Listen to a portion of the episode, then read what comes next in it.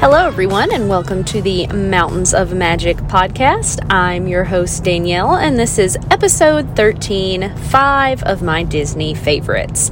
Now, you might notice a little background noise. This is an on the go episode, but unfortunately, if you listen to other on the go episodes for other podcasts, um, I'm not going anywhere too exciting. I just happen to be driving to eat lunch with my husband. His work's a little far away, so I got a bit of time in the car.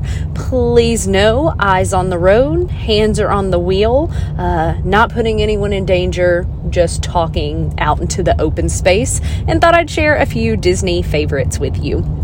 So, in this episode, I really just went kind of random places, five small things that I have just grown to love about Disney World. And that's what I'm going to be sharing with you. Maybe on your next trip, you can try out a few of them, or maybe you can just be inclined to find your own top five favorites.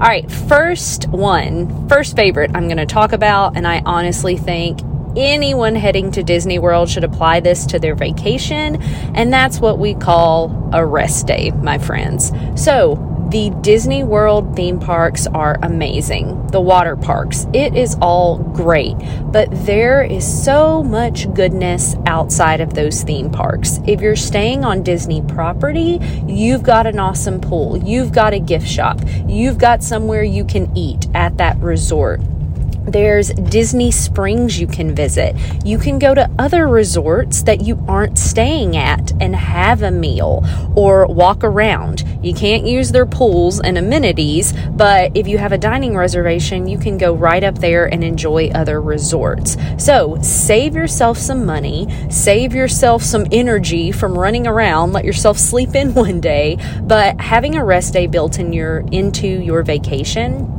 honestly is a must. Um, I could probably go to Disney World for a short stint.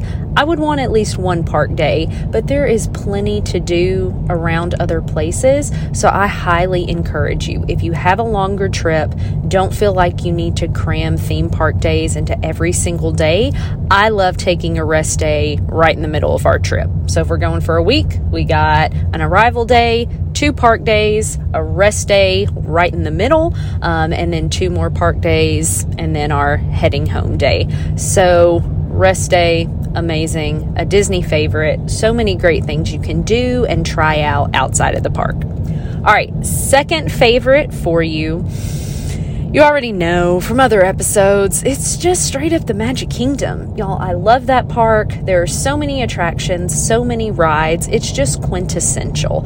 I walk in the first time on my vacation that I'm walking through Main Street, it just gives me all the feels. And once you go to Disney a few times, you're going to have that theme park that does that for you.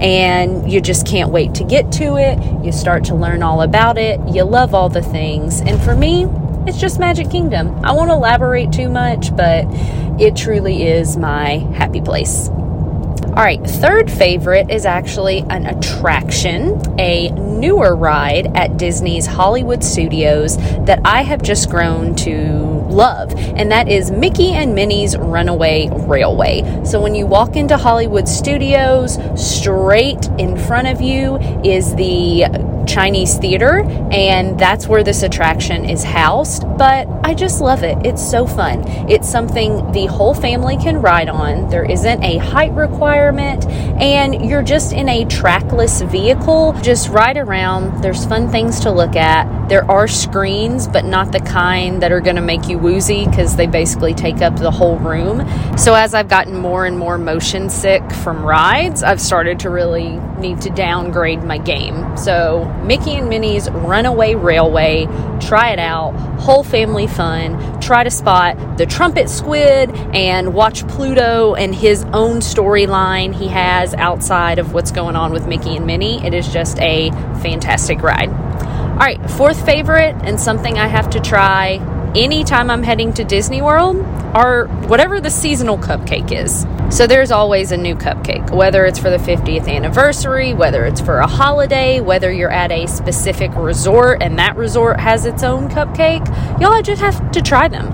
I'll tell you up front, all of them are not that great. Sometimes there is way too much icing, frosting, not enough filling, whatever, but I have to try. And they're always going to be super pretty. I'm a dessert person. Cupcake is one of my go to desserts, so gotta try them out. All right, and last top five favorite that is my resort fave. Now, I have been lucky enough not to stay at every Walt Disney World resort hotel, but quite a few of them, and there are lots with multiple different perks. There are plenty that I have on my bucket list that I would love to go to, um, and lots that I would like to go again. But there is honestly one resort hotel that feels like home to me, and that is Art of Animation. Now, it is a value resort, it's one of the newer ish resorts, but I started going there when my kids were little. And anytime that we take a big family trip with my mom and my sister and our kiddos, that's where we stay. So that resort has truly begun to just feel like home. And I go to Disney, I stay other places, they're great, but there is just a visceral feeling when I walk into the Art of Animation lobby um, that just takes me back to, I guess, all those vacations when my kids were, you know, two and three years old that are just so special. So, what I would encourage you to do, if you don't have a Disney resort that does that for you, go ahead and do a little research of the one that you're planning to stay at. Y'all, you can pull up on YouTube their music loops and listen to the music from the lobby. I'm telling you, Art of Animation's music loop is awesome. It totally makes me feel like I'm sitting right outside the food court drinking my coffee in the morning. Uh, you can also even get the scents that they pipe into each of the resort. Different companies have made candles and essential oils and all that with the scents and they're phenomenal. So definitely give those a try if you want to really get yourself like in the feels that you're at the resort. And if you can, try out a few different ones. You never know which one is going to end up feeling like home to you. All right, y'all, that's all I got for you today. Just throwing out a few five favorites that just make my Disney heart happy. And I hope this can inspire you to find some of your own or hope to set up some of your own on your next trip.